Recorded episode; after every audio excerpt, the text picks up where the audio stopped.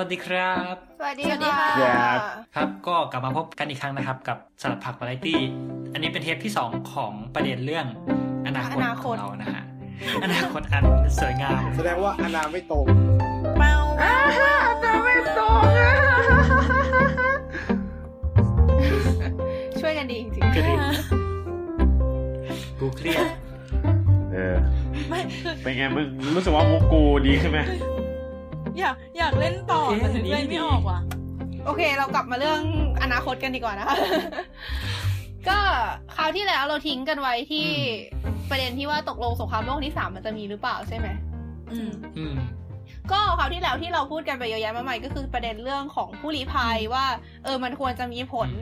อาจจะเป็นประเด็นนึงที่ทำให้เกิดสงครามโลกขึ้นมาได้ใช่ป่ะอ๋อก็คือยังก็เป็นคำถามที่น่าสนใจนะเอางี้ว่าสมมุติว่าสงครามโลกที่จะเกิดเนี่ยมันจะเกิดจากอะไรได้บ้างครับ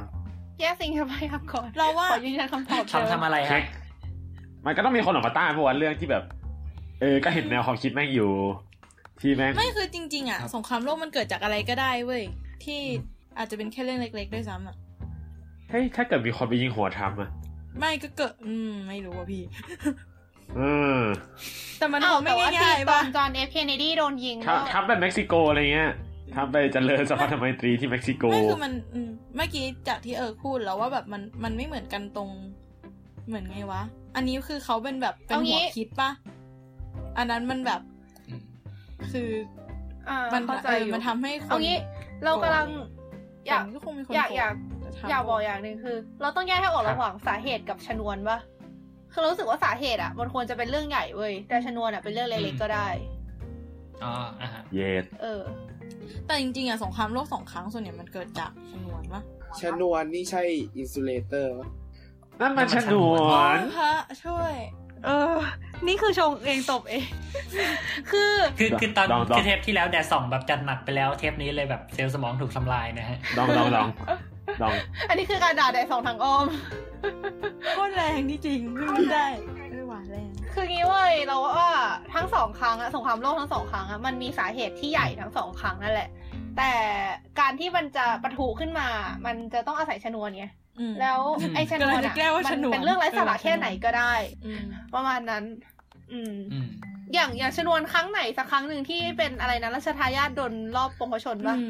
ครั้งที่1ที่1ครั้งแรกนะอันนั้นคือชนวนป่ะแต่ว่าสาเหตุอ่ะคือถ้าเกิดแค่นั้นเราไม่มีสาเหตุอ่ะมันก็ไม่เกิดว่าสงครามโลกถ้านู่นกับสาเหตุมันก็อาจจะแบบมีเรื่องแต่ว่าไม่ได้เป็นสงครามโลกอ่ะแต่ว่าจริงๆแล้วสิ่งที่ไม่เกิดสงครามโลกจริงคือต้องดูที่สาเหตุซึ่งมันเป็นเรื่องใหญ่กว่านั้นอะไรเงี้ยเดี๋ยวว่างงคือกำลังจะหมายว่าโอเคอย่างกรณีนั้นน่ะคือมีคนโดนยิงถูกไหมแต่คือจริงๆบางทีไอ้คนคือถ้าคนแค่โดนยิงเฉยๆมันอาจจะไม่เกิดสงครามโลกก็ได้อาจจะคงไม่ได้แบบลบกันทั้งทวีปขนาดเนี้ยใช่คือแสดงว่าก่อนหน้านั้นอ่ะมันอาจจะแบบมีความเรียกว่ามีความขัดแย้งมีความยุ่งอะไรกันบางอย่างตั้งแต่แรกอะไรเงี้ยแล้วมันเพิ่งจะมาออกตอนนี้พอดีอะไรเงี้ยประมาณนั้นคือถ้าสมมติมองเป็นระเบิดใช่ปะใช้คำว่าชนวนก็คือเหมือนเปรียบเทียบกับระเบิดเนี่ยคือถ้ามองเป็นระเบิดอ่ะไอสาเหตุอ่ะมันคือตัวดินปืนส่วนชนวนก็คือชนวนอ่ะถ้าเกิดมีชนวนแต่ไม่มีดินปืนมันก็ไม่ระเบิดไงแต่ว่าถ้าเกิดถ้ามีดินปืนอยู่แล้วอ่ะคือถึงชนวนมันจะแบบมันจะเป็นเส้นบางๆแค่ไหนอ่ะถ้ามันโดนจุดก็ระเบิดอยู่ดีอะไรเงี้ยเนี่ยเดี๋ยวคืออันนี้คือที่เรามองนะเข้าใจแต่ถ้าสาเหตุถ้าเกิดดินปืนมันน้อยมันก็ระเบิดปุ้งนิดเดียวก็ว่าไม่ดิไม่รู้เหมือนกันไม่เดี๋ยวอาจากการเมื่อกี้คืออันเนี้ยไม่มั่นใจจริงๆแต่คือทำไมเราต้องมาอนาโลจีแบบนี้วะงงชิบหายเราปล่อยมันเป็นอนาโลจีโง่ๆไปได้ไหมแล้วก็ปล่อยไปเราไปคุยเรื่องอื่นไม่คือเดี๋ยวนะไอครั้งแรกเมื่อกี้อ่ะคือในความเห็นอ่ะสาเหตุคือเราจำไม่ได้วะบอกตามตรงว่าเราจำไม่ได้ไม่คือคือเราเป็นคนที่ไม่แม่นประวัติศาสตร์ตัวไม่คือจากสาเหตุมันมีอย่างอื่นถ้ามองว่าแบบมันจะต้องมีสาเหตุอยู่แล้วอ่ะไว้จำได้ไหมคือเท่าที่เราจำได้เรารู้สึกว่าครั้งแรกอ่ะถ้าให้เราคิดสาเหตุอ่ะเรานึกออกแค่คำว่าแบบแม่งไม่รู้มากกว่าว่ามันจะไปได้ใหญ่ขนาดนั้นอ่ะคือมันเหมือน มันเหมือนเด็กสองคนทะเลาะกันอ่ะต่างคนต่างฟ้องผู้ใหญ่ที่หนุนหลังตัวเองอ่ะผู้ใหญ่ก็เข้ามายุ่งแล้วก็ไปดึงเพื่อนมาแล้วก็อ๋อไม่ถึงทางสงครามโลกครั้งที่1นะก็ประมาณนั้นแหละคือเราว่าถ้าแบบเราว่าเหตุการณ์ของครั้งก็คือแกมองว่ามันเหมือนน้ำพึ่งจุดเดียวอย่างงี้ป่ะใช่คือแบบมันก็ลุกลามเป็นสงครามโลกได้ไงเพราะงั้นถ้าตอนนี้เหตุผลอ่ะมันก็มีแหละแต่ว่าเรามองว่าระหว่างชนวนกับเหตุผลน่ะมันไม่ได้กับสาเหตุอ่ะมันอาจจะแบบไม่ได้จะต้องมีทั้ง2อันหรือว่ามีเด่นชัดขนาดนั้นน่ะคือสมมุติว่าตอนนี้มันมีสิ่งที่เรารู้สึกว่ามันเป็นสาเหตุอยู่ใช่มั้ยแต่ว่าสิ่งที่อาจจะทำให้เกิดเป็นสงครามโลกจริงๆอ่ะมันอาจจะไม่ใช่ชนวนที่เกี่ยวข้องกับสาเหตุนั้นก็ได้คือเราว่าจริงๆแล้วอ่ะมันก็มีคือมันก็มีแค่สาเหตุหลักกับสาเหตุรองพวกนี้มันไม่ง่ายกว่าว่ะสาเหตุหลักกับสาเหตุปัจจัยหลักที่มันทำให้เกิดก็คือการลอบสังหารซึ่งแต่ว่าในการที่มองมันดูเป็นปัจเจกปะมันดูเป็นแค่แบบเรื่องแบบคนแต่ไม่แต่ปัจเจกคนนั้นมันไม่ใช่คนหมู่หมากาไก่ไงแกเข้าใจว่าไม่เข้าใจแต่ว่าสาเหตุมันจะมีสาเหตุที่ทำให้เกิดสงครามกับสาเหตุที่ทำไมถึงอยากทำสงครามเชี่ยงงว่ะคือเหมือนกับว่าทำสงครามแล้วได้อะไรกับทำไมถึงอยากทำสงครามเชี่ยงงว่ะเดี๋ยวเอาใหม่ ไม่ก็อนาคตถ้าเราจะเข้าใจอนาคตเราก็ต้องรู้อดีตก่อนไหมโอ้ยคือเรากำลังจะหมายความว่าไอการลอบปวงพชนเนี่ยเป็นเหมือนกับเป็นสิ่งที่ทำให้ทุกแบบอยากทำสงครามกันแต่ว่าถ้าคิดสละตะแล้วทำแล้วมันคุ้มอ่ะก็จะอยากทำให้มันดำเนินต่อไปมานี้ปะคืนนี้แม่งต้องการใส่สังคมที่แบบนั่นประวัติศาสตร์คือเราไม่มั่นใจว่าตอนนั้นอ่ะมันมีปัจจัยเอื้ออย่างอื่นป้าที่มันรู้สึกว่าฮะขอแทรกข้อมูลเล็กน้อยนะครับคือหลังจากนี้เนี่ยผมกับพี่โฟกเราจะคุยกันเรื่องชนวนของสงครามโลกครั้งที่1 นะฮะแต่ว่าเนื่องจากพวกเราค่อนข้างจะงงๆกันเรื่องข้อมูลนิดนึงว่าเอ๊ะตกลงอะไรมันเป็นยังไงเนี่ยเราก็เลยคุยกันทีหลังนะครับว่าพอเช็คข้อมูลเรียบร้อยแล้วเนี่ยเดี๋ยวผมจะสรุปรวบไปเลยตรงนี้ก็แล้วกันนะครับว่ามันเกิดอะไรขึ้นก็คือเรื่องมีอยู่ว่าบริเวณทางใต้ของออสเตรียฮังการียุคนั้นนะครับก็คือยุคช่วงก่อนสงครามโลกครั้งที่1เนี่ยเป็นดินแดนที่มีชาวสลาฟอาศัยอยู่นะฮะก็คือคนออสเตรียเป็นคนปกครองคนสลาฟนะฮะคราวนี้เนี่ยมันก็มีคนสลาฟกลุ่มนึงที่ไม่พอใจที่ถูกคนออสเตรียปกครองแล้วก็อยากแยกตัวออกมาแล้วก็ไปรวมกับประเทศเซอร์เบียซึ่งเซอร์เบียเนี่ยเป็นประเทศของคนสลาฟอีกประเทศหนึ่งก็คืออยากไปรวมกับพวกเดียวกันเองนะฮะคราวนี้บังเอิญว่าอาร์คดิวคฟรานซ์เฟอร์ดินานด์ซึ่งเป็นมกุฎราชกุมารของออสเตรียเนี่ยเสด็จไปเมืองซาราเยโวซึ่งอยู่ทางใต้ตอนนั้นนะครับพอดีคราวนี้เนี่ยก็เลยมีชาวสลาฟที่ต้องการจะแยกตัวเนี่ยเห็นเป็นโอกาสก็เลยวางแผนแล้วก็ลอบสังหารฟรานซ์เฟอร์ดินานด์ของออสเตรียตายนะฮะทีนี้เนี่ยออสเตรียเขาก็เลยแบบโกรธมากแล้วก็ไปลงกับเซอร์เบียแทนอะไรเงี้ยเหมือนกับทำนองว่าเฮ้ยสนับสนุนให้คนสลาฟมาฆ่าเจ้าชายออสเตรียตายหรือเปล่าคราวนี้ฝ่ายเซอร์เบียเขาก็บอกเฮ้ยกูไม่เกี่ยวอะไรอย่างนี้แต่เหมือนพอจะให้การสืบสวนอะไรอย่างนี้ก็ไม่ค่อยจะร่วมมือพอออสเตรียส่งข้อเรียกร้องมาเซอร์เบียก็ไม่ค่อยยอมทำตามนะครับสุดท้ายออสเตรียก็เลยยกทัพไปบุกเซอร์เบีย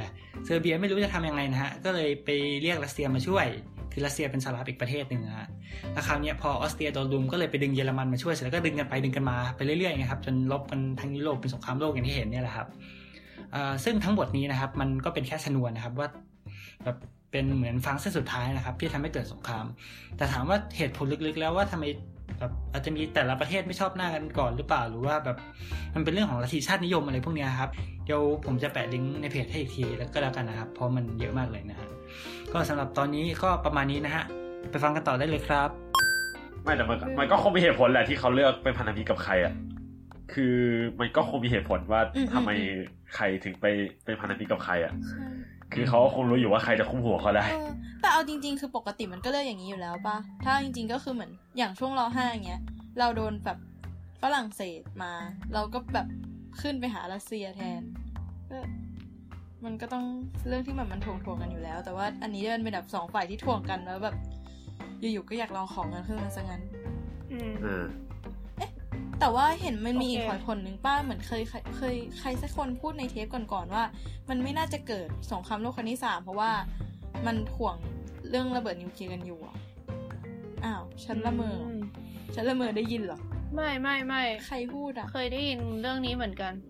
แต่อาจจะไม่ใช่ในเทปก่อนๆก็ได้เพราะว่าเราเคยได้ยินเรื่องนี้จากหลายๆที่อ่ะ สรุปเราประเด็นเราของเราอยู่ตรงไหนนะไม่ประเด็นตรงว่าสงครามโลกครั้งที่3หรือเปล่า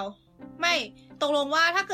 กิดมันจะเกิดสงครามโลกขึ้นมาจริงๆสาเหตุจะเป็นอะไรได้บ้างแล้วเมื่อกี้เรากำลังถกกันว่าสาเหตุคืออะไรกันแน่นิยามของสาเหตุคืออะไรโดยใช้ตัวอย่างจากสงครามโลกครั้งที่1แล้วคือดันไปแบบไปวนที่สงครามโลกครั้งที่1คือเมื่อกี้เราแปลยติกันใช่มั้ยประมาณนั้นนะคะโอเคเราเข้าเรื่องกันดีกว่าแล้วสาเหตุจะมีอะไรได้บ้างวะฉันไปเรื่องนั้นอ่ะกำลังสงสัยว่าคือเรื่องเลฟฟูตีมันไม่น่าจะก่อสงครามโลกได้ขนาดนั้นใช่เราว่ามันมีแต่แบบช่วยกันผลักออกนะตอนเนี้ยแนวโน้มอ่ะคือแบบมันจะมีสักประเทศไหนวะที่แบบว่าทุกคนรองรับเลฟฟูจีแล้วก็แบบลงมาบึ้มใส่ประเทศอื่นก็ดูขัดกับการกระทำอย่างนี้สำหรับเราก็รู้สึกว่าน่าจะเป็นเรื่องทรัพยากรอยู่ดีอ่ะถึงแกจะบอกว่าเหมือนกับบางทีทำไปเราไม่คุ้มก็เถอะแต่เรารู้สึกว่ามันจะมีจุดหนึ่งที่มันคุ้มอ่ะใช้คำว่าเศรษฐกิจแล้วกันแต่เนี้ยจริงๆมันมีเรื่องนี้ด้วยนะที่แบบแต่มันก็มีในหนังหลายเรื่องแล้วอ่ะที่แบบทำสงครามเพื่อลดประชากรอ่ะเฮียคือมันก็มีแนวคิดนี้อยู่นะถ้าเป็นอย่างท่านแบบ Inferno ไหมปล่อยเชื้อโรคเฮ้ยยังไม่ได้ดูฮะยังไม่ได้ดู Inferno ยังไม่ได้อ่านด้วยอ้าวเหรอโทษไม่เป็นไรตอนนี้สปอยแหลกลานผ่านแต่ว่าแต่มันไม่ได้สปอยป่ะวะคือมันไม่ได้สปอยป่ะวะแต่จะไม่สปอยแล้วละกันโอเคมันคืออะไรนี่ยังไม่รู้เลยช่างมันเถอะโอเคจะส่องว่ายังไงครับสงครามโลกคิดว่าถ้าจะเกิดจริงๆก็อาจจะเป็นสงครามเพื่อสู้กับภัยก่อการร้ายแบบในแบบบูสเนี่ยใครจะเป็นหนุนก่อการร้ายวะแต่คิดว่าแนวทางคือ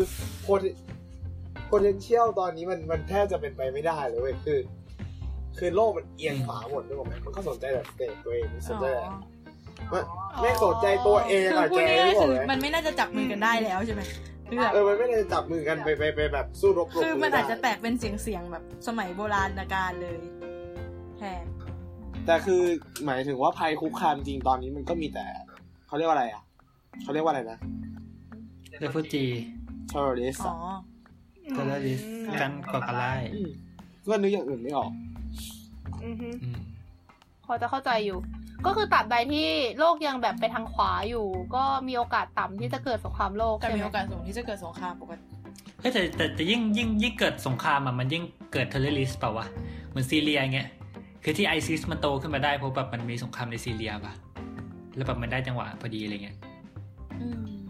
แต่เอาจริงๆตอนนี้สิ่งที่ทรัมป์ทำในฐานะเป็นผู้นำของซูเปอร์พาวเวอร์ของโลกนะก็ไม่ก่อเกิดประโยชน์เท่าไหร่นะแบบดูที่นางทำดิฉีก TPP ไม่คนจริงมากๆอ่ะเซนต้านทำแท้งแล้วก็ตอนนี้ไปขู่เม็กซิโกว่าให้เม็กซิโกช่วยออกค่าสร้างกำแพงไอ้บึ้งเสร็จแล้วก็เม็กซิโกก็บอกกูไม่จ่ายทำเขาบอกมึงไม่จ่ายกูก็งอนอะไรเงี้ยแบบบ้าโกอ่ะแกท้อๆกูก็งอนแล้วก็แบบเฮ้ยแบบตอนจะแบบไปประชุมร่วมกันเลยแบบกูไม่ไปแล้วเดี๋ยวกูจะไม่ไปแล้วแบบแล้วไงใครแคร์วะแล้วไงใครแคร์คือเป็นการทะเลาะกันของผู้ใหญ่ที่แบบบางครั้งมันก็รู้สึกเหมือนเด็กอ่ะแต่แบบไม่เราดูสิ่งที่ทำคือใช่อย่างเงี้ยอันนี้เราเพิ่งแชร์ใน Facebook ส่วนตัวเราไปทรัมป์ตัดสินใจที่จะลดเงินสนับสนุนสหประชาชาติแล้วก็ตัดสินใจที่จะลดเงินสนับสนุนองค์กรใดๆก็ตามที่สนับสนุนเหมือนกับว่าปาเลสไตน์อะไรพวกเนี้ยซึ่งเฮ้ยมันจะซ้ำรอยลีกออฟเนชั่นเปล่าวะไม่หรอกคือเอาจริงๆนะคืออย่างน้อยเนี่ยท่าทีของตัวคือถึงเขาจะลดเงินสนับสนุนก็จริงแต่ว่าทิศทางการคานอำนาจกันอ่ะกลายเป็นว่ามันไปสนับสนุนจีนกับรัสเซียที่เป็นมหาอำนาจอยู่เหมือนกันนึกออกไหมเพราะฉะนั้นโอกาสที่ตัว US จะถอนตัวออกจากสหประชาชาติก็ไม่ใช่เรื่องซะเท่าไหร่แล้วไม่รู้ดิคือแต่จริงๆทิศทางมันก็ค่อนข้างเหี้ยคือจะบอกไงคืออย่าง US อ่ะทำตัวเป็นป่านะจ่ายcontribution ให้กับ UN อ่ะมันจะเยอะนะเยอะสุดโอเคเยอะสุดนางจ่ายเยอะสุดแต่ว่านางก็จ่ายช้านะครับแบบประมาณว่าเชี่ยกูจ่ายให้มึงเยอะเลยนะแต่ว่ากูจ่ายช้าว่ะโทษทีช้าแต่มหาศาลแล้วคือมันเพิ่งมาดีในช่วงโอบามาที่บอกว่าจ่ายเร็วขึ้นแต่ก็ไม่ได้ว่าจ่ายครบอะไรประมาณนั้นอันนี้เราไม่แน่ใจแต่คืออาจารย์เราบอกว่าเพิ่งสถานการณ์การจ่ายเงินเพิ่งมาดีในช่วงโอบามาแต่มันก็ไม่ได้แบบว่าดีขึ้นแบบปุ๊บปั๊บทันตาเห็นแต่ว่าพอกลับมาเป็นทำปุ๊บในกอยเชียขึ้นแล้วดีชิบ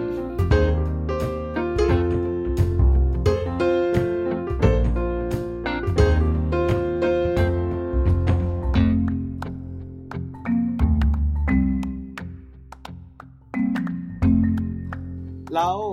คือมันเข้าทางจีนเข้าทางรัสเซียหมดเลยคือแบบฉีก TPP อย่างเงี้ยมันก็ทำให้จีนมีโอกาสที่บอกคือนึกออกมั้ย TPP มันเป็นอำนาจในการต้านอำนาจทางการค้าจีนไงนึกออกมั้ยคือ TPP คืออะไรนะขออธิบายนิดนึง TPP คือสัญญาการค้าเสรีอ่ะ Pacific Trans Pacific ขอหาชื่อเต็มก่อนคือมันคือการสนับสนุนการค้าเสรีแต่พอมันแล้วมันแบบมันคือ Trans Pacific Partnership ก็คือแบบเป็นการบอกว่าเฮ้ยมาเรามาค้าขายกันดีกว่าเก็บภาษีน้อยๆนะลดภาษีแล้วเราจะได้ส่งของกันไปส่งของกันมาทุกคนจะได้ร่ำรวยกันทั่วหน้าอะไรอย่างงี้รัฐก็จะไม่ค่อยมากีดกันอะไรประมาณนี้ แต่การที่ทำฉีก TPP เนี่ยทำก็จะมีสิทธิ์เพิ่มภาษีการนำเข้าทำให้อเมริกา Great Again ตามที่เขาบอกก็คือแบบว่าทุกอย่างจะ based in อเมริกาจะต้านการนำเข้าจากต่างประเทศอะไรประมาณนี้อ๋อเพราะฉะนั้นมันก็เข้าทางจีนสิครับแบบคือแทนที่แบบเขาจะเทรดกันอะไรอย่างงี้ใช่ป่ะมันก็จีนก็แบบยิ้มแล้วหวานหมูกูแล้วแบบ TPP อเมริกาออกไปแล้วมันก็มันล่าสัมล่าสายอะไรประมาณนี้เอาจริงๆประเทศบางประเทศที่เจริญเขาก็รู้สึกแบบว่ากูจะไปเข้า TPP ทำไมอะไรอย่างเงี้ยอย่างในญี่ปุ่นเงี้ยก็อาจจะรู้ว่าแบบถ้าเกิดเคยเดินผ่านเห็นป้ายหาเสียงของนักการเมืองท้องถิ่นบางคนก็จะเห็นว่าแบบโอ๊ยบางคนก็เอาโฆษณาเลยไม่เอา TPP นะอะไรประมาณเนี้ย คือมันก็ไม่ดีต่อตัวประเทศในแง่ของเชิงที่แบบว่าฉันต้องมาลดภาษีให้กับคนที่แบบฉันจะเลิศแล้วฉันจะทำอะไรก็ได้ฉันไม่แคร์อะไรอำนาจทางการเงินฉันสูงอะไรเนี่ยเก็บแหละเข้าใจแล้วแต่จริงๆ TPP มันก็คือมันเป็นการส่งเสริมคุณค่าทางประชาธิปไตยอย่างหนึ่งการค้าเสรีนึกออกประมาณนั้นซึ่งทรัมป์นี่ก็แบบคือเราก็ชอบเหมือนกันเพราะว่ามุมมองที่เรารู้สึกก็คือโอเคทรัมป์การโฆษณาหาเสียงมันคือเรื่องนึงมันคือเกมการหาเสียงแต่ไม่คิดว่าจะทำจริงให้ตัวเองรู้สึกแล้วหลังจากนั้นคุณจะบอกว่ามันเป็นโปรพาแกนดามันก็อีกเรื่องนึงเนาะเพราะคุณอยู่ในตำแหน่งและอำนาจอยู่ที่คุณละแล้วมันก็มีเหมือนมีเรื่องของความเหมาะสมแต่ทรัมป์เนี่ยกับการทรัมป์จะเป็นคนที่แบบด้วยความที่เขาไม่มีปูมหลังทางด้านการเมืองมาก่อนเลยเขาก็เลยแล้วด้วยความที่เขาเป็นนักธุรกิจเนี่ยเขาก็เลยเหมือนกับว่าแนวคิดเขาค่อนข้างเอ็กซ์ตรีมแล้วเขาไม่ค่อยแคร์เรื่องความถูกต้องทางการเมืองคำพูดคำจาเขามันโผงผางแล้วมันรุนแรงมันโอเคมันเรียกฐานเสียงเขาได้แต่ในขณะเดียวกันเสียงต่อต้านเขาก็เยอะตามตัวแต่ถามว่าการเมืองโลกมันจะเปลี่ยนแบบพลิกฝ่ามือเลยไหมมันก็เป็นไปไม่ได้เพราะมันก็มีผลผลิตจากประชาธิปไตยเสรีนิยมยุคก่อนที่มันวางรากฐานไว้แล้วอ่ะรากฐานมันก็นึกออกไหมคุณจะมาเปลี่ยนแปลงตอนหลังมันก็ยากมันต้องรื้อกฎหมายหรืออะไรพวกเนี้ยคือประชาธิปไตยมันไม่ใช่แค่ว่าคุณโคโอเปเรตกันแต่มันก็มีเรื่องของสนธิสัญญาเรื่องของการเมืองเรื่องของกฎหมายโลกอะไรเงี้ยกฎหมายสากลแต่ก็นั่นแหละแต่ถ้าพอมาคิดอย่างนี้แล้วมันก็ฝั่งนั้นก็ไม่น่าจะหาเรื่องแบบไปหาเรื่องใครจนเกิดเป็นสงครามได้ยกเว้นที่แบบไปกดดันเขาจนเขาต้องออกมาแบบนี่นิดหน่อยคือสงครามโลกมันต้องมี2ฝ่ายที่มันใหญ่พอกันไหมไม่ก็ใช่แต่แบบคือถ้าแบบทุกคนในโลกไปชอบเกาหลีเหนืออะไรเงี้ยทุกคนก็แบบลมตุ้มแล้วก็จบมันไม่น่าจะขยายก็ไม่ใช่สงครามใช่ไหมไม่แต่คือมันก็เป็นสงครามแต่มันไม่ใช่สงครามโลกไง อ๋อฮะสเกลสงครามมันก็อาจจะไม่ได้ใหญ่ขนาดนั้นอะไรเงี้ยคือเหมือนเราจะเข้าคาดกันว่าสงครามโลกครั้งที่3มันจะเกิดจากทรัมป์ป่ะเพราะว่ายากคือที่ท่าเขารุนแรงก็จริงแต่ว่าจีนมันก็โอเคกับเขารัสเซียก็โอเคกับเขามันยากว่ะเราแหมรัสเซียนี่หวานจะตายเริ่มจะเปลี่ยนความคิดใหม่ว่าหรือว่ามันจะแบบไม่ได้เกิดสงครามโลกวะแต่ว่าจะกลายเป็นแบบพลเมืองเนี่ยแหละที่จลาจลเฉยๆเปล่าใช่คือยังแบบสงครามเย็นอะไรเงี้ยสงครามตัวแทนอ่ะมันเกิดแน่ๆคือมันกำลังเกิดอยู่แล้วตอนเนี้ยไม่หรอกคือเรามองก็ได้ว่าสงครามซีเรียมันคือสงครามตัวแทนเนี่ยระหว่างแบบอเมริกายุคก่อนอะไรเงี้ยกับรัสเซียคืออันนั้นก็คงเกิดแน่ๆแหละมันก็คงเกิดแต่ว่าเหมือนโอ้ยฉันเป็นปลาทองเหรอวะอะไรนะปลาทองอ๋อไม่แต่คือเหมือนก็คิดว่าตอนเนี้ยเหมือนไอ้พวกที่แบบเป็นขวาทั้งหลายมันก็เหมือนแค่ต้องการทำไงก็ได้ให้ประเทศตัวเองได้ประโยชน์ปะแต่ว่ายังน่าจะยังไม่ถึงขั้นที่จะแบบไปบุกเขาหรือถ้าไม่ขัดกับผลประโยชน์กันเองก็นะฮะแต่ทุกวันนี้มันดูรักกันมากเลยอ่ะดูทุกคนแบบความเห็นในทางเดียวกันแต่คือทำไมแต่ละประเทศถึงอยากหาอาวุธนักวะได้ตังค์ก็ใช่แต่นั่นแปลว่ามันต้องมีคนบริโภคอาวุธนะก็มีก็ได้ตังค์แต่ก็ได้ตังค์มนุษย์แม่งนี่ถามจริงว่าเราจะแบบคิดพัฒนาการมันทำไมวะถ้าแบบสุดท้ายก็มาคิดอาวุธแล้วก็ฆ่ากันเองเลยเอาเถอะคนนี้ก็เป็นวิวัฒนาการอย่างหนึ่งว่าคนที่เหลือรอดจากอันนั้นก็คือเป็นผู้ที่แข็งแกร่งกว่าได้รับการคัดเลือกอีกอย่างสู้กับธรรมชาติก็เหนื่อยแล้วอ่ะก็นี่ก็เป็นธรรมชาติอย่างหนึ่งแล้วว่าสันดานแต่ก็นั่นแหละทั้งหมดทั้งมวลเนี่ยมันก็คือวิธีที่เราจะฆ่ากันตายเองนะแต่จริงๆแล้วอย่างที่ปีมบอกคือแบบสู้กับธรรมชาติก็เหนื่อยแล้วใช่ปะล่ะคือแบบมันก็อาจจะมีอะไรหลายๆอย่างในธรรมชาติหรือเปล่าที่มันรอที่จะฆ่าเราอยู่อ่ะโดยที่เราไม่ต้องฆ่ากันเองก็ได้โอ้โหอย่างงี้ค่ะว่าไงบ้างคิดว่าแบบก็ภัยคุกคามอื่นๆนอกจากมนุษย์ด้วยกันเองเนี่ยจริงๆข่าวนี้น่าจะเป็นข่าวของปีนี้เนาะแต่ว่าเคยได้ยินใช่ไหมที่ว่ามีผู้หญิงคนนึงผู้ป่วยคนนึงในอเมริกาที่ตายด้วยโรคที่ด้วยแบบเชื้อแบคทีเรียที่ดื้อยาทุกชนิดอ่ะได้คือแบบมันน่ากลัวมากเว้ยพาดหัวที่แคชชี่มากมันน่ากลัวมากๆอ่ะแบบฟังแล้วแบบเชี่ยคือสำหรับคนที่ยังไม่รู้ข่าวนะคะคือเมื่อไม่นานมาเนี้ยมันมีข่าวออกมาว่ามีผู้ป่วยรายนึงที่อเมริกาเขาป่วยก็คือเป็นโรคติดเชื้อแบคทีเรียเนี่ยแหละแต่ปัญหาคือไอเชื้อแบคทีเรียนั่นอ่ะมันดื้อยาปฏิชีวนะทุกชนิดพอไม่เขารักษาไม่หายเขาเลยตายซึ่งเป็นอะไรที่ไม่เคยมีมาก่อนอ่ะเพราะว่าถึงเชื้อมันจะดื้อยาขนาดไหนเราก็ต้องหาไอยาที่มันแรงกว่ามาฆ่าให้ได้โอเคคือคร่าวๆก็คือไอเรื่องของแบคทีเรียกับการดื้อยาก็คือว่าถ้าเกิดแบบออริจินอลเลยอ่ะไอเชื้อไอยาปฏิชีวนะหรือว่าเพนิซิลินเนี่ยไอถ้าเกิดแบบเป็นไอเขาเรียกอะไรการคิดคนตั้งแต่แรกเนี่ยมันคือเกิดจากความบังเอิญว่าแบบเห็นอะไรเห็นแบบคนที่ทำคือหลุยส์ ปาสเตอร์ว่าถ้าเกิดเขาพอเลี้ยงเชื้อแบคทีเรียแต่เขาแบบมันมีสรุปเขาคิดคนยาต้านปฏิชีวนะหรือเขาคิดปาสเตอร์เฮ้ยเดี๋ยวนั่นโทษมันไม่ใช่เฟอร์มิงเหรอเชี่ยขอโทษเดี๋ยวนะแล้วหลุยส์ ปาสเตอร์ทำอะไรวะกินสุนัขบ้าเราก็เคยจำว่าหลุยส์ ปาสเตอร์มันคิดไอเนี่ยแต่รู้สึกว่าแบบกินสุนัขบ้าไม่ใช่ไม่แน่ใจชิบหายหลุยส์ ปาสเตอร์ทำวัคซีนชิบหายแป๊บนึงหลุยส์ ปาสเตอร์ทำอะไรนะวัคซีนพิษสุนัขบ้าพิษสุนัขบ้าอ๋อโอเคอเล็กซานเดอร์เฟมิงใช่ไหมขอโทษค่ะอเล็กซานเดอร์เฟมิงทำยาปฏิชีวนะเพนิซิลลินอ่ะโอเคเราข้อมูลแน่นโอเคอเล็กซานเดอร์เฟมิงเขาเหมือนกับพอเลี้ยงเชื้อแบคทีเรียแล้วก็เหมือนกับมีราโตขึ้นในเพลทของเขาอะแล้วเขาก็สังเกตว่าไอ้ตรงที่มีราโตแบคทีเรียมันโตไม่ได้เขาก็เลยเหมือนกับไปศึกษาแล้วก็พบว่ารามันผลิตสารที่มาฆ่าเชื้อแบคทีเรียซึ่งอันนั้นแหละก็คือเหมือนกับกลายเป็นยาปฏิชีวนะที่พวกเราใช้กันถึงปัจจุบันนี้มันจะไม่ได้แบบใช้มันจะไม่ได้ผลิตด้วยวิธีที่แบบดั้งเดิมขนาดนั้นแล้วแบบเราก็แบบเหมือนกับหาวิธีแบบสังเคราะห์อะไรพวกนี้ขึ้นมาได้ซึ่งไอ้การสังเคราะห์ก็ยังใช้แบคทีเรียหรือแบบใช้ไอ้พวกสิ่งมีชีวิตพวกเล็กๆพวกนี้เป็นตัวช่วยในการสังเคราะห์อยู่นะแต่ว่าก็คือมันก็โอเคเราก็แบบมีเทคโนโลยีใหม่ๆอะไรพวกนี้ ปัญหาคือแบคทีเรียเนี่ย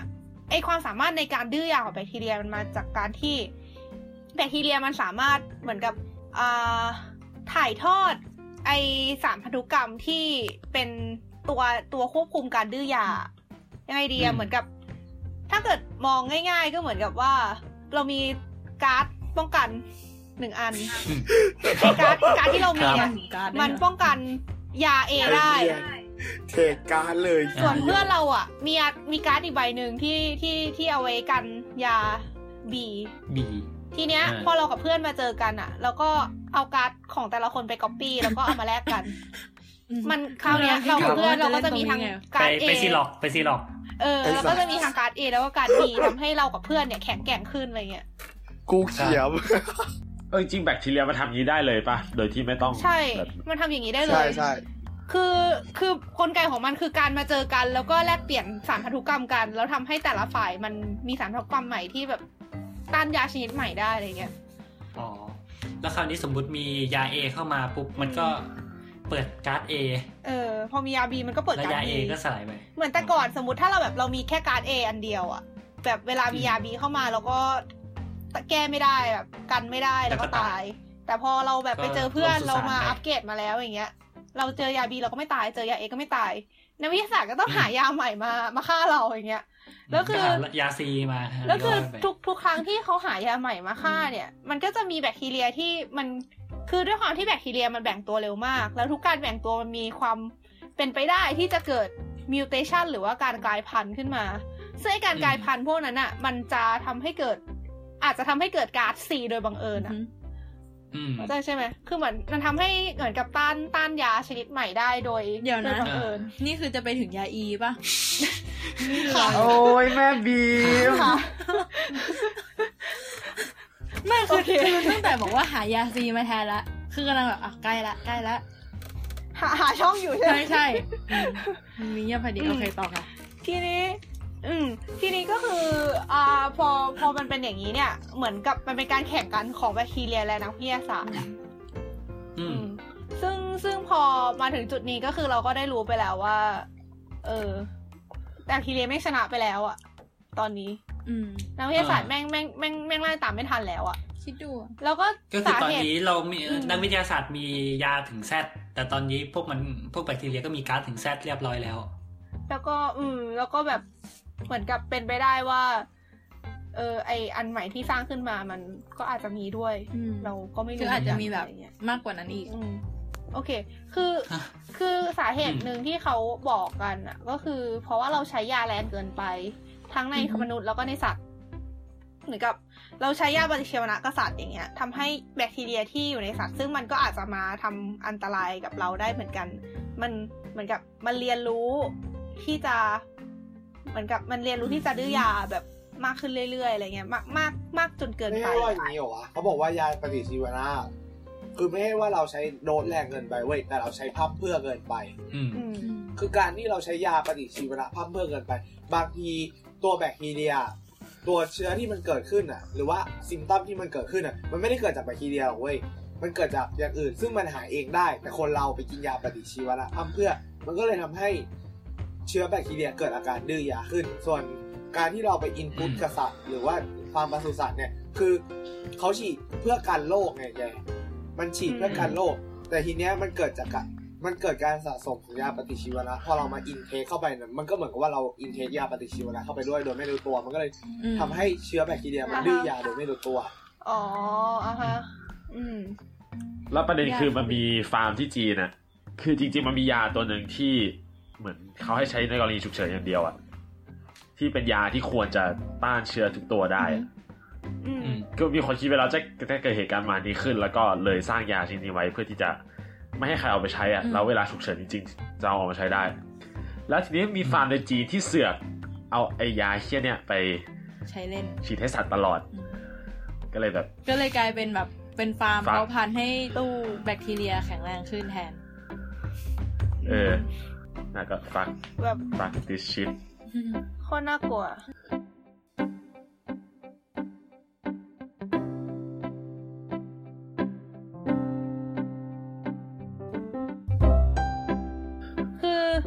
ล้วข่าว าวแล้วเหมือนกับอันนี้ก็คือเป็นข่าวที่น่ากลัวมากใช่ไหมแล้วแบบโอเคเราก็ต้องฝากความหวังไว้กับนักวิทยาศาสตร์อะไรพวกนี้ซึ่งมันก็มีข่าวนึงที่ออกมาในเวลาไล่เลี่ยกันอ่ะเราก็คือเท่าที่เราไปเห็นแบบคนไทยคอมเมนต์ก็แอบขำๆนิดนึงคือครับมันที่จริงข่าวเนี้ยเหมือนกับมันเหมือนกับมันออกมาแบบค่อนข้างจะแบบเป็นเซอร์ไพรส์มากๆอ่ะในประมาณ 2-3 ปีที่แล้วแต่ว่าเร็วๆนี้เขาแบบเหมือน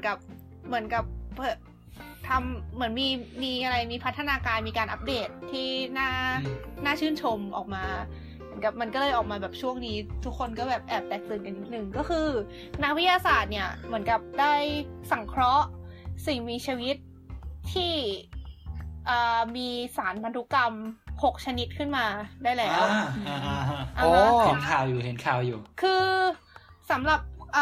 เหมือนกับเหมือน for your information คือปกติแล้วเนี่ยสิ่งมีชีวิตในโลกเราจะมีสารพันธุกรรมอยู่4สารพันธุกรรมจะมีเบสอยู่4แบบเอาจริงๆ5มั้ย5มีเบส5แบบจ้ะแต่ว่าขอโทษมีเบส5แบบเอาเป็นว่าเวลาเหมือนกับไอการที่เราเกิดมาเป็นร่างกายคนเราได้อย่างเงี้ยเพราะว่าร่างกายคนเราประกอบด้วยโปรตีนแล้วก็แบบหลายๆอย่างอะไรมานี้ซึ่งการที่เราออกมาเป็นตัวได้อย่างนี้เนี่ยมันเกิดจากการที่เรามีโปรตีนมาต่อกันเป็นรูปแบบนึงซึ่งการที่โปรตีนจะมีโครงสร้างแบบไหนมีรูปแบบไหนมีการจับตัวแบบไหนเนี่ยทั้งหมดนี่มันเกิดมาจากสารพันธุกรรมที่จะเป็นตัวควบคุมเหมือนกับเป็นตัวสั่งอะว่าสารพันธุกรรมเป็นแบบนี้นะแล้วมันก็เลยทำให้โปรตีนอะออกมาเป็นแบบนี้ซึ่งสารพันธุกรรมที่มันเป็นตัวควบคุมโปรตีนเนี่ยมันถูกประกอบขึ้นมาด้วยหน่วยเล็กๆเพียงแค่4แบบเท่านั้นแล้วก็แบบเอามารวมกันเป็นแบบเหมือนกับเอามาเรียงกันในลำดับที่แตกต่างกันไปอ่ะทำให้เกิดโปรตีนหลายๆชนิดแล้วโปรตีนหลายๆชนิดก็แบบมาเรียงต่อกันให้เกิดเป็นรูปแบบต่างๆกันไปอีกอะไรอย่างนี้ uh-huh. ทีนี้พอนักวิทยาศาสตร์สร้างคือเดิมทีมันจะมีเบสอยู่4ตัวใน DNA คือ ACGT ใช่แล้วนักวิทยาศาสตร์เนี่ยเขาก็สร้างเบสขึ้นมาใหม่อีก2ชนิดที่เอาไว้จับคู่กันเองคือเขาให้ชื่อว่าเป็น X กับ Y แล้วเขาก็เอาไอเบส2อันเนี้ยยัดเข้าไปใน DNA ของแบคทีเรีย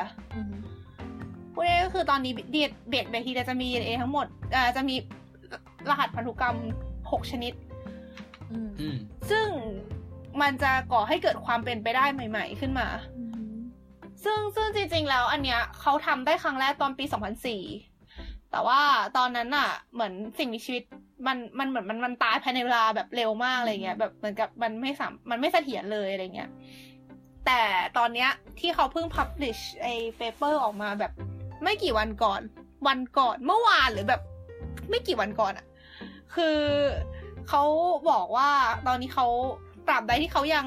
ให้อาหารที่มีส่วนประกอบของเบส X กับ Y อ่ะให้กับไอ้สิ่งมีชีวิตที่เขาทำขึ้นมาเนี่ยมันก็จะมีชีวิตรอดต่อไปเรื่อยๆก็คือพวกนี้ก็คือมันแบบไปอีกก้าวหนึ่งแล้วอะแล้วก็ถึงตอนนี้จะทำไม่ได้แต่ว่าเขาเหมือนกับพิจิตรไว้ว่า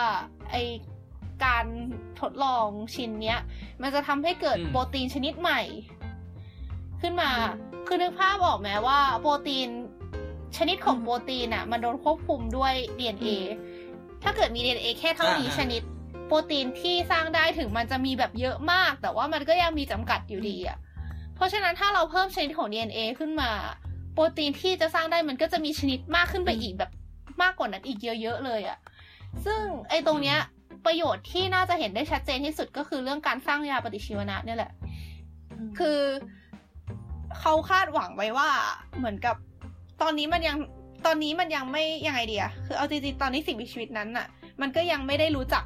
เบส X กับ Y อ่ะเราก็ยังไม่รู้ว่าพอมีไอ้เบสตัวนั้นแล้วเนี่ยมันจะออกมาเป็นโปรตีนชนิดไหนแล้วแบบพอมันแบบมันอ่านมันแปลกันน่ะมันจะเอาตัวมาจับยังไงวะเนี่ยมันไม่มีอ่ะคือตอนนี้ที่เขาทำได้คือเขาสามารถทำให้ไอ้สิ่งมีชีวิตเนี้ย replicate คือพอมันแบ่งตัวไงเดียพอมันสืบพันธุ์อ่ะมันแบ่งเซลล์อย่างเงี้ยแล้วมันยังคงลำดับเบส ที่มี x กับ y ได้คือไอตอนปี2004อ่ะพอมันแบ่งตัวพอมันแบ่งเซลล์ออกมาแล้ว x กับ y มันจะหายไปแต่อันเนี้ยพอมันแบ่งเซลล์อ่ะ x กับ y มันจะยังอยู่ในเซลล์ใหม่ก็คือมันยังสืบทอดไอลำดับเบสนี้ไปในเซลล์ลูกของมันได้แต่มันยังไม่รู้จักคือมันยังไม่รู้จักคือการที่จะสร้างโปรตีนมันจะต้องถอดรหัสจาก DNA ออกมาใช่ป่ะแต่ว่าในเมื่อมันยังไม่รู้จัก x y อ่ะมันก็ยังถอดรหัสออกมาเป็นโปรตีนไม่ได้แต่เขาก็กำลังทำต่อไปเพื่อที่จะแบบดูว่ามันจะมีความสามารถในการสร้างโปรตีนชนิดใหม่ได้แค่ไหนอะไรเงี้ยซึ่งเขาหวังว่าไอ้โปรตีนชนิดใหม่ที่เกิดขึ้นเนี่ยมันจะสามารถเอามาใช้ในทางการแพทย์ได้แบบเป็นยาอะไรพวกเนี้ยก็เป็นความหวังหนึ่งของมนุษยชาติที่ดูท่าทางแม่งยากมากแต่ว่าก็เรารู้สึกว่าก็แต่ว่าเอาจริงนะช่วงเวลาแค่2ปีแล้วแบบทำขึ้นมาได้ขนาดนี้แล้วว่าโคตรเก่งคือถ้า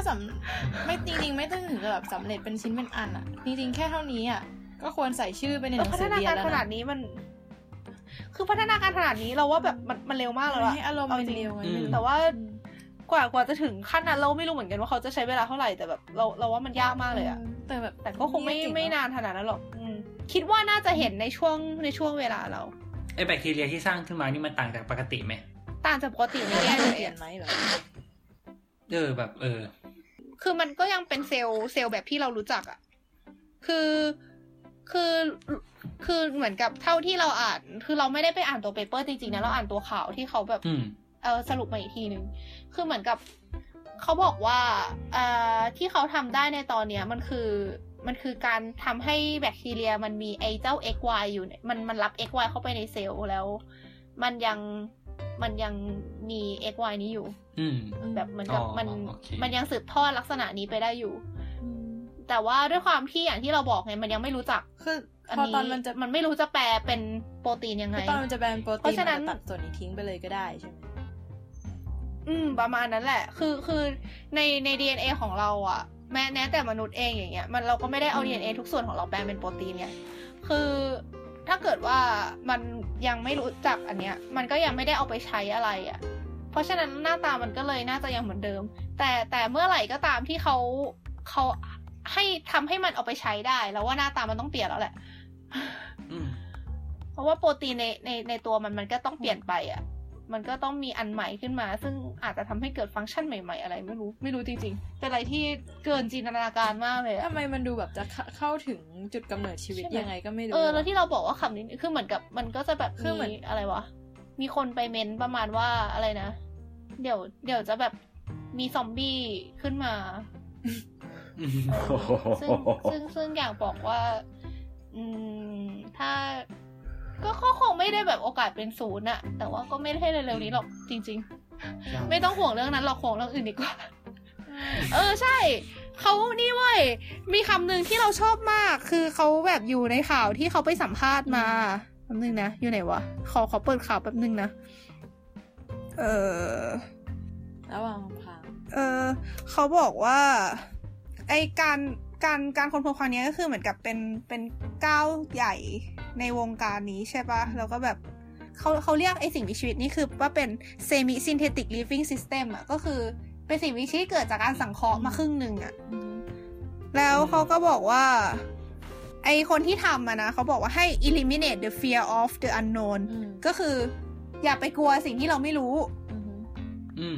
เขาบอกว่าThe benefits need to be weighed against the potential cost, and in this case, the benefits include new and better drugs. ก็คือเหมือนกับเขาพยายามจะบอกว่ามันต้องลองเสี่ยงอะแล้วมันก็จะได้อะไรที่คุ้มค่ากลับมาประมาณนั้นนะแต่เราชอบไอ้ประโยคที่บอกว่าอย่าไปกลัวสิ่งที่เราไม่รู้อะโคตรชอบเลยเนี่ยแล้วถ้าเกิดไม่คุ้มอะหมายถึงว่าถ้าเกิดอะไรที่หนักหนาสาหัสอะนะถ้าเกิดออกมาใครรับผิดชอบอ่ะก็ไม่มีไม่รู้ดิเรายังไงเราก็มองว่ามันก็ทำให้เกิดอะไรขึ้นมาได้อยู่ดีอ่ะเหมือนกับยังไงอ่ะคือทุกสิ่งทุกอย่างอ่ะการค้นพบทุกอย่างมันไม่มีอะไรที่แบบที่มีที่ยังไงอ่ะคือโอเคมันอาจจะไม่คุ้มในแง่ของแง่ของอะไรดีอ่ะในสักแง่นึงอาจจะทำให้คนตายอ่ะแต่ว่ายังไงมันก็ทำให้เหมือนกับวิทยาการโดยรวมอะไรพวกนี้มัน คือถ้าทิ้งคำว่าแบบแล้วมันก็คือเราเคยพูดไว้ในเทป AI อ่ะแต่ว่าก็คือเหมือนกับถ้าเกิดมันเกิดเทคโนโลยีอะไรสักอย่างขึ้นมามันจะต้องมีอย่างอื่นอ่ะที่มาคานกันอ่ะคือเทคโนโลยีมันเกิดมาเดียวๆไม่ได้อ่ะคือทุกสิ่งถูกคือเหมือนกับมันจะต้องมีขึ้นมาหลายๆอย่างพร้อมๆกันอ่ะเพราะว่าเหมือนกับบางอันมันอาจจะแบบพยายามขึ้นมาแต่ว่ามันยังขาดอย่างอื่นอยู่คือเหมือนเรารู้สึกว่าเทคโนโลยีทุกอย่างมันจะต้องคานกันไปแล้วค่อยๆมันต้องค่อยๆไปด้วยกันเพราะฉะนั้นโอเคมันอาจจะมีเทคโนโลยีอะไรที่มันร้ายแรงแต่ว่าในขณะเดียวกันมันก็เกิดขึ้นไม่ได้ถ้าไม่มีไอ้ตัวที่จะมาคานมันได้เหมือนกันอะไรมาเนี่ยแล้วรู้สึกว่ามันไม่ได้เป็นเรื่องที่น่ากลัวขนาดนั้นนะสุดท้ายมันอยู่ที่แบบใครเอาไปใช้ไงปะคือถ้าแบบกลัวว่ามันจะเกิดอะไรขึ้นคือสุดท้ายมันจะเป็นแบบโบดกันเธอเรามันก็จะไปทางไหนไม่ได้เลยปะมันก็เหมือนแบบทุกวันนี้ที่มีไอไฟฟ้าคือแบบมันก็มีแบบเมื่อก่อนมันไม่มีไฟฟ้าเงี้ยน้ำท่วมมาก็ไม่มีใครเป็นไรปะก็แบบมีแค่น้ำเดี๋ยวนี้ต้องมานั่งกลัวไฟรั่วคือแบบก็ในนั้นแหละแต่ว่ามันก็ทำให้เกิดอะไรได้เลยทุกอย่างมันมีข้อดีข้อเสียอะไรก็มันก็เป็นการเพิ่มปัจจัยขึ้นมาเป็นเราอยู่ฝ่ายเพื่ออะไรเอาจริงปัญหานี้ก็เป็นปัญหาที่แบบเถียงกันไม่จบในโลกนี้นะแต่ว่าเราอยู่ฝ่ายสนับสนุนเราก็ยังมองว่าถึงมันจะมีข้อเสียมันก็ไอ้ข้อดีมันก็คุ้มค่าที่จะให้ได้ท้าทายอ่ะก็เรารู้สึกว่าก็แบบก็ลองศึกษามันไปเรื่อยๆแล้วก็ยังไงอ่ะก็พยายามกำกับดูแลมันให้ดีอะไรเงี้ยแต่จริงอ่ะเราว่าอันเนี่ยเพราะว่าถ้าเทียบกับแบบไม่ทำอะไรเลยแล้วก็คงความรักก็คงไม่ดีมั้งแต่เอาจริงๆนะคือแบบเราว่าอันเนี้ยยังไงเราก็รู้สึกทึ่งว่ะคือถ้ารู้ว่าถ้าพอถึงจุดนึงที่อีแบคทีเรียมันสามารถเอาอีเบตใหม่ที่แบบมันไม่รู้จักมาใช้ได้อ่ะคือทำไมไม่รู้มันเหมือนมีคำถามว่าอ้าวแล้วตกลงแล้วอีรหัสที่แบบกำหนดว่าไอเนี้ยจะต้องเป็นออกมาเป็นโปรตีนนี้เนี่ยอะไรเงี้ยคือแบบสุดท้ายณจุดเริ่มต้นแบบสุดๆอ่ะใครกำหนดวะแต่ก็นั่นแหละมันก็ต้องไม่ใช่คำว่าใครใช่ปะมันก็เกิดมาจากวิวัฒนาการนะมันก็ต้องไม่ใช่คำว่าใครจริงๆมันเกิดจากวิวัฒนาการแม่บีบค่ะยี่พูดถึงอะไรนะไม่ใครกำหนดอะไรอ๋อไม่ก็คือว่าแบบ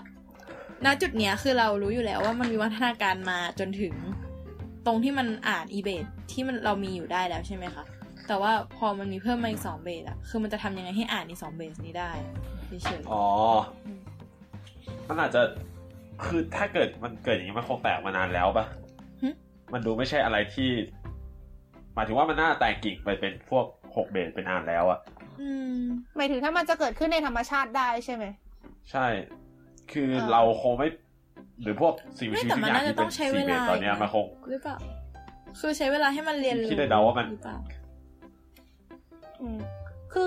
ถ้าถามเรารู้สึกว่าโอเคไอการสังเคราะห์นี่ก็อาจจะเป็นธรรมชาติแบบนึงแต่ว่าแล้วก็ไอที่บอกว่าต้องใช้เวลาก็คือรู้สึกว่าเวลามันคงใช้เวลานานพอสมควรเลยอะกว่าไอสิ่งมีชีวิตที่มี6เบสเนี่ยมันจะวิวัฒนาการไปอีกขั้นหนึ่งที่ไม่ใช่สิ่งมีชีวิตเซลล์เดียวอะไม่คือถ้ามันไม่สามารถอ่านอีรหัส2ตัวนี้ด้วยตัวมันเองได้อะแบบผ่านไปเป็นล้านปีก็ยังอ่านไม่ได้อันเนี้ยแหละที่มันจะน่าช็อกว่าอ้าวแล้วถ้างั้นเราอ่านไอเบสก่อนหน้ามันได้ไงวะก็ไม่ปะคือเหมือนกับมันก็เป็น international selection อย่างนึงก็คือไอ้มัน select แล้วว่าสิ่งมีชีวิตที่มี6เบสเนี่ยมันไม่เหมาะกับโลกนี้ก็โดน select ออกไปประมาณนั้นหมายถึงว่ามันอาจจะเคยเกิด6เบสมาก่อนหน้านี้แล้วหรอก็เป็นไปได้อันนี้ก็ไม่ใช่ว่าเป็นไปไม่ได้แต่หมายถึงว่าไอ้เบสที่มันเป็น2เบสนี้คือถึงแม้ว่ามันจะโดนคัดเลือกออกไปแล้วอะแต่ถ้าเราบังคับใส่2อันนี้เข้าไปใหม่มันก็น่าจะแบบสามารถคุ้นเคยและเรียกว่าอะไรอะอ่านอันนี้ได้ก็คืออันนี้คือสิ่งที่เรากำลังทำอยู่ป่ะไม่แต่คือมันไม่ได้แปลว่าเราเคยมี6เบสใช่ๆจริงแล้วอ่ะเราอาจจะคือเราอาจจะเริ่มด้วยการมี4เบสก็ได้แล้วก็มีพวกแตกไปที่มันสร้างอีก2เบสนี้ขึ้นมาแต่คือมันก็ไม่เกี่ยวกันไงคือเหมือนกับสิ่งที่เกิดถ้าถึงมันจะเคยมีในอดีตหรือไม่เคยมีก็ตามยังไงมันก็ไม่ได้เกี่ยวกับตอนนี้เพราะตอนนี้ที่เราเท่าที่เรารู้คือสิ่งมีชีวิตทุกอย่างในโลกนี้แบบเป็นพื้นฐานคือ4เบส แล้วเราก็กำลังสร้างแบบใหม่ขึ้นมาคือแบบ6เบสประมาณนั้นแล้วที่เราอยู่คือที่สำคัญของเขาก็คือมันจะอ่านได้ไหมยังไงใช่อันนี้คือแบบรออยู่เลยอะแบบถ้าทำให้อ่านได้จริงๆอยากรู้ด้วยว่าใช้เวลาแค่ไหนจะเก่งขนาดไหนวะสุดยอดเลยเราว่าในระยะยาวเนี่ยมันได้อยู่แล้วแค่ว่าจะได้ใช่มันควรจะได้ว่าจะเห็นในช่วงชีวิตเราหรือเปล่าเว้ยมีสิทธิ์นะเหลืออีกเยอะอยู่นะเออใช่ไหมใช่หรือเปล่าวะก็ถ้าไม่เกิดสงครามโลกก่อนเลยเยอะไหมนะเลยเยอะไหมนะไม่แน่หรอกแกแล้ว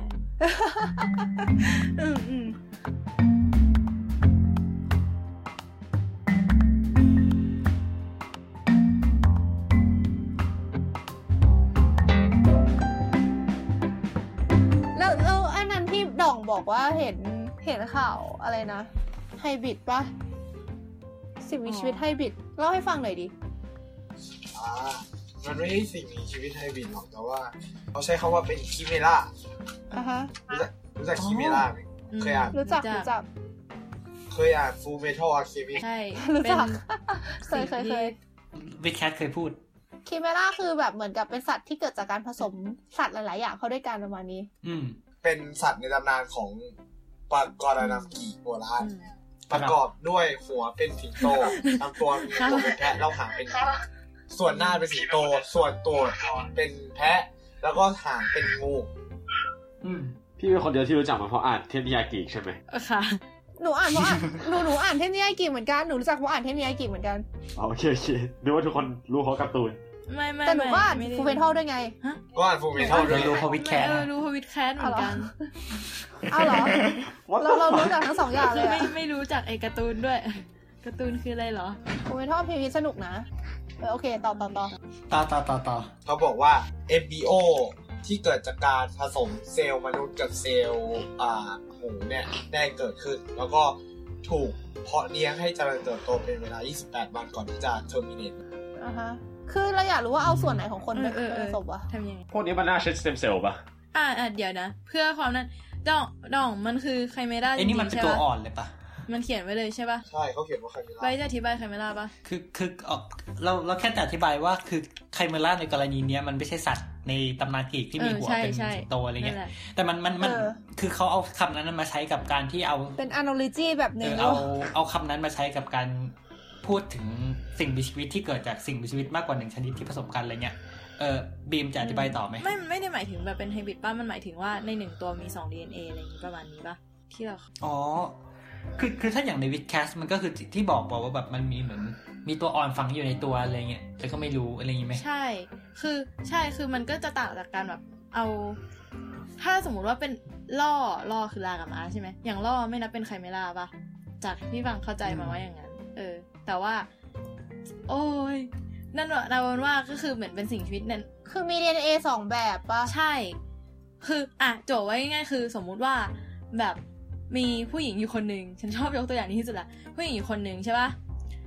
แล้วจริงๆเขามีฝาแฝดด้วยแต่ว่าฝาแฝดเขาอะตายตั้งแต่ตอนที่อยู่ในท้องแล้ว DNA ของฝาแฝดเขาอะก็คือดันเข้าไปอยู่ในตัวเขาแต่ไปอยู่ที่รังไข่เขาแล้วคราวนี้พอผู้หญิงคนนี้มีลูกอะ DNA ของลูกอะจะไม่ใช่ DNA ของผู้หญิงคนนี้แต่จะเป็น DNA ของฝาแฝดที่ตายไปแล้วเพราะว่ามันคือเซลล์ที่แบ่งมาจากเซลล์ที่อยู่ที่รังไข่ถูกมั้ยแล้วเว้ยเข้าใจแกเข้าใจอยู่แล้วดิวะถ้าใครอยากรู้อะไรใช่แต่ว่าอยากรู้อะไรเพิ่มเติมไปฟังวิดแคสนะฮะใช่คือเราบอกว่าแบบพูดถึงอันนี้เต็มๆอยู่เป็นชั่วโมงอ่ะนั่นแหละแต่ว่าแบบประมาณนี้ก็เลยงงว่าถ้างั้นก็แปลว่าถ้ามันบอกว่าเป็นไคเมล่าก็คือแบบว่ายังมี DNA ทั้งคนและ DNA หมูอยู่คือเราว่ามันไม่ใช่เหมือนลากับล่อมั้ยเอ้ยม้ากับล่ออะไรเงี้ยม้ากับลากับล่อคือมันไม่น่าจะเอาแบบเอาอสุจิหมูมาผสมกับไข่คนได้อ่ะไม่งั้นมันก็ไม่งั้นมันก็คงนับไอเนี่ยไออะไรวะไอโคลนนี่มันเป็นชื่อเดียวกันไม่ดิเป็นนั่นไปแล้วใช่ก็คือถ้ามันก็จะไม่ใช่โคลนด้วยเพราะว่าถ้าโคลนมันก็แค่ย้ายนิวเคลียสป่ะยังไงโคลนนี่มันก็คือมี DNA ชุดเดียวอยู่ดีใช่ก็เลยคือตอนนี้กำลังรอยืนยันว่าไคเมล่าจริงๆหรอแค่งงโอเคมาคือมันไม่เชิงเป็นไคเมล่าคืออย่างงี้คือพอ MBO มันเจริญไปใช่ป่ะมันก็เหมือนเป็นทิชชู่อะไรพวกนี้ใช่ป่ะมันก็มีตัวเหมือนกับว่าเขาเดี๋ยวบอกวิธีการก่อน คือเขาบอกว่า ADO Peak embryo is gene edited to delete the part of its DNA that would allow it to grow a pancreas and human stem are injected into embryo they should fill the gap and allow it to grow a human pancreasแปลด้วยค่ะ embryo คือตัวอ่อนนะครับ the embryo is implanted มันทีเดียวทีละทีทีละท่อนทีละท่อนถ้าแกจะอ่านอ่ะแบบท่อนนึงแล้วก็แปลท่อนนึงเวลาเอางี้งั้นแปลเมื่อกี้ก่อนละกันคือเมื่อกี้เนี่ยเขาบอกว่าอะไรนะไอ embryo ของหมูใช่ป่ะโดนทำลายเซลล์ส่วนที่สร้างเอาไว้สร้างตับอ่อนออกไปในขณะที่ embryo ของคนเหลือไว้แค่เซลล์ที่เอาไว้สร้างตับอ่อนถูกป่ะอ๋อคือเอาตับอ่อนจากตัวอ่อนคนมายัดไว้ในตัวอ่อนหมูคืออย่างงี้ไม่คือตัวอ่อนหมูอ่ะมันถูกตัดต่อมาแล้วว่ามันจะไม่มียีนที่ส่วนที่จะสร้างตับอ่อนทีนี้เขาก็เลยฉีด human stem cell เข้าไปฉีด stem cell มนุษย์เข้าไปซึ่ง stem cell มนุษย์ตรงนี้ก็จะไปเติมเต็มส่วนที่ก็จะไปทำหน้าที่สร้างตับมนุษย์ตับอ่อนมนุษย์ไม่ใช่ตับอ่อนหมูนะเพราะตับอ่อนตัวหมูสร้างไม่ได้ในตัวหมูโอ้พระเจ้าช่วยเข้าใจละก็นั่นแหละแต่ว่ามึงสร้างขึ้นมาทำไมเคต่อเฮ้ยมีประโยชน์อะไรเข้าใจละนึกออกแล้วว่าสร้างทำไมอ๋อแล้วคือที่เขาบอกว่ามันจะมีประโยชน์ในการปลูกถ่ายอวัยวะอะไรอย่างงี้ใช่ไหมนั่นดิ embryo ก็จะเอาไปเหมือนกับว่าเข้าไปในบูมของบูมมดลูกของหมูเป็นเวลา28วันกรมคุ้มครองสัตว์ทำไงวะเนี่ยเขาหวังว่าเขาคาดหวังว่ามันจะกลายเป็นฟีตัสหมูฟีตัสก็คือเริ่มเป็นรูปร่างหมูแล้วที่จะมีตับอ่อนมนุษย์ซึ่งตับเทคนิคเนี้ยก็จะเอาไปใช้อย่างอื่นได้แต่ทีนี้ เหมือนกับว่ามัน28วันมันก็ให้ผลอะไรไม่ได้มากแต่คือพอเขาเอาไปส่องดูเนี่ยมันก็เหมือนกับว่ามันก็มีเซลล์มนุษย์แทรกปนอยู่กับเซลล์หมูเขาเลยบอกว่ามันเป็นไคเมร่าแต่ว่าระยะทางในการพัฒนาเทคนิคเนี่ยมันจะอีกไกลแต่ว่าอย่างน้อยเนี่ยเขาบอกว่ามันก็เอาไปทดสอบเรื่องของยาก่อนเอามาใช้กับมนุษย์ได้หรือว่าเอาไปทดสอบเรื่องของการดูซิมตัมของโรคคือว่าการทำความเข้าใจเรื่องของระยะแรกเลยแรกสุดของการพัฒนาเอมบริโอของมนุษย์หรือว่าไปทำความเข้าใจระหว่างความแตกต่างของอวัยวะในสปีชีส์ที่แตกต่างกันประมาณนี้เดี๋ยวนะคืออย่างนี้คือเท่าที่เราฟังอ่ะบอกว่ามีเซลล์มนุษย์แทรกอยู่ในเซลล์หมูหมายความว่าก็คือมี DNA 2ชุดใช่ไหมคือเหมือนเซลล์มนุษย์ก็จะแบ่งตัวสร้างเซลล์มนุษย์ต่อในขณะที่เซลล์หมูก็สร้างแบ่งตัวสร้างเซลล์หมูต่อแต่เซลล์มนุษย์ก็จะแบบอยู่แค่ตับแบบผลที่เขาคาดหวังก็คือก็จะมีส่วนที่เป็นเซลล์มนุษย์และ DNA ของมนุษย์แค่ตรงส่วนที่เป็นตับอ่อนนี้ใช่เจ๋งว่ะเจ๋งว่ะโคตรเจ๋งเลยคือถ้าทำได้แบบแอดวานซ์จริงๆเนี่ยคือมันเหมือนเราสามารถปลูกตับมนุษย์ได้เท่าไหร่ก็ได้เลยนะคือไม่ต้องไปหาโฮสอะไรพวกนี้เลยอ่ะคือเราก็เลี้ยงหมูทั้งฟาร์มที่แบบถ้าไม่มีแบบหมูทั้งฟาร์มมีตับคนเสร็จแล้วเราก็ฆ่าหมูแล้วก็ตับมาเปลี่ยนถ่ายให้คนอะไรอย่างงี้คือมันจะไม่ใช่แค่ตับดิมันจะเป็นได้แบบอีกเยอะอ่ะทุกอย่างใช่มันก็เป็นได้ทุกอย่างคนเราจะใกล้ความเป็นอมตะเข้าไปเรื่อยๆอะไรอย่างงี้หรือเปล่าแต่ไอ้อมตะยังไม่อะไรตอนนี้รู้สึกว่าซุปเปอร์ฮีโร่แม่งน่าจะเป็นไปได้แบบในหนึ่งคนมีร่างกายแม่งจัดไปให้หมดค่ะเลยเขาอาจจะสร้างไคเมร่าจริงๆขึ้นมาก็ได้มนุษย์นี่แบบสุดยอดว่ะความมนุษย์นี่มันความมนุษย์เป็นอะไรที่น่าสนใจในอนาคตคือเป็นแบบเป็นพวกอันนี้คือแบบเป็นพวกท็อปิกทางการแพทย์ใช่ไหมรู้สึกว่าพวกนี้ก็คือแบบจะเป็นคือหลายๆคนอ่ะอาจจะยังไม่เห็นว่าแบบเอาไปทำอะไรได้คือเหมือนกับอารมณ์แบบคนที่ถามว่าเรียนไปทำไม หรือแบบพวกที่อะไรนะอันนี้แอบเหมือนแอบบ่นนิดนึง ประมาณว่าอะไรแอบเหมือนกับจะวิจัยเรื่องนี้ไปทำไมไม่ให้ทุน อะไรอย่างงี้ แต่คือจริงๆเราทุกอย่างทุกสิ่งทุกอย่างแบบมันจะแบบช่วยคานกันอะเราก็แบบเกิดประโยชน์ได้ทางนั้นแหละคือถ้ารู้ว่าทำออกมาแล้วได้อะไรก็ไม่ต้องเรียนแล้วไม่ต้องทำหรอกไม่รู้ไงวะไม่แต่คือบางทีมันไม่ได้แบบ เหมือนกับมันไม่ได้สร้างประโยชน์ได้ด้วยตัวงานวิจัยของเราเพียงอย่างเดียวแบบมันเหมือนเป็นการต่อจิ๊กซอว์อ่ะมันต้องมีทุกส่วนถึงจะครบอ่ะแต่คือเห็นแค่ชิ้นเดียวเราจะยังไม่เห็นภาพจิ๊กซอว์ทั้งภาพไงแต่เอาจริงๆนะอันเนี้ยเดี๋ยวต่อไปอ่ะมันก็ต้องมีเรื่องนั่นขึ้นมาอีกปะแบบศิลธรรมนู่นนั่นนี่อ่ะต้องมาตบตีนอีกใช่ทั่วแล้วว่าคือก่อนนี้มันไปใช้ในการแพทย์ที่จะเอาไปแบบนั้นได้อืมสุดท้ายประเด็นเรื่องปรัชญาศาสนามันก็ต้องมาเนอะใช่แต่ประเด็นแต่มองอีกแง่นึงมันก็คือมันก็เป็นสิ่งที่คานกันเหมือนกันมันยังไงอ่ะเหมือนมันเราคิดว่ามันก็เป็นโอเคคือแต่ก่อนอ่ะเราเคยว่าไงคือจะบอกว่าจริงๆวิทยาศาสตร์มันคือคนจะชอบถามหรือเปล่าว่าวิทยาศาสตร์มาแทนศาสนามาแทนปรัชญาอะไรหรือเปล่าซึ่งเรามองว่ามันไม่ใช่อ่ะคือมันไม่มีทางเพราะว่าวิทยาศาสตร์มันมีกรอบของมันอยู่ว่ามันจะทำอะไรไม่ทำอะไรอ่ะอย่างเช่นคือวิทยาศาสตร์จะบอกแค่ว่าอะไรเป็นอะไรปะคือแต่วิทยาศาสตร์จะไม่บอกว่าอะไรควรเป็นอะไรอ่ะวิทยาศาสตร์อาจจะบอกได้ว่าเฮ้ยคุณทำอย่างเงี้ยคุณทำแท้งได้นะแต่วิทยาศาสตร์ก็ไม่ได้บอกว่าคุณสมควรจะทำแท้งหรือเปล่าสุดท้ายเราก็จะต้องไปดึงไอเดียแบบอื่นไม่ โอเคถ้าแบบเก่าหน่อยอาจจะไปดึงศาสนามาหรืออาจจะไปดึงปรัชญา something มาเรื่องสิทธิมนุษยชนมาอะไรเงี้ยแต่คือสุดท้ายแล้ววิทยาศาสตร์มันไม่ใช่ทุกอย่างอยู่ดีอ่ะใช่ๆๆอันนี้เห็นด้วยมากเลยคือเหมือนอย่างที่เราบอกว่าอะไรนะเทคโนโลยีมันโตด้วยตัวเองไม่ได้มันจะต้องเหมือนกับมีสิ่งที่มาคานกันมีสิ่งที่มาเสริมกันใช่ไหมเรามองว่าอีพวกแบบปรัชญาศาสนาหรืออะไรพวกนี้ก็คือเป็นส่วนหนึ่งที่ทำให้ที่มาคานกับเป็นส่วนเป็นสิ่งหนึ่งที่คานกับเทคโนโลยีอะไรประมาณนี้เหมือนกันแบบเหมือนกับอย่างที่ไบรท์บอกเลยอะแบบวิธีใช้วิธีแบบอะไรมาเนี่ยคือถ้าเกิดว่ามันไม่เกิดประเด็นพวกนี้ขึ้นมามันก็เหมือนกับไอ้พวกเทคโนโลยีวิทยาศาสตร์มันก็ไปต่อไม่ได้เหมือนกันเหมือนเราว่ามันจะทำให้ดีขึ้นด้วยแหละแบบอย่างที่หลายๆคนอาจจะกังวลว่าแบบมาแล้วแบบทำลายมนุษย์หรือเปล่าอะไรพวกนี้คือตราบใดที่เรายังมีท็อปปิกด้านศีลธรรมอะไรพวกนี้ให้ถกเถียงกันอ่ะเราว่าวิทยาศาสตร์ก็จะยังมีอะไรที่ทำให้มันไม่เป็นไปในทางที่ทำลายล้างมากเกินไปเหมือนกันอะไรอย่างงี้ทำลายล้างแล้วยิ่งพอวิทยาศาสตร์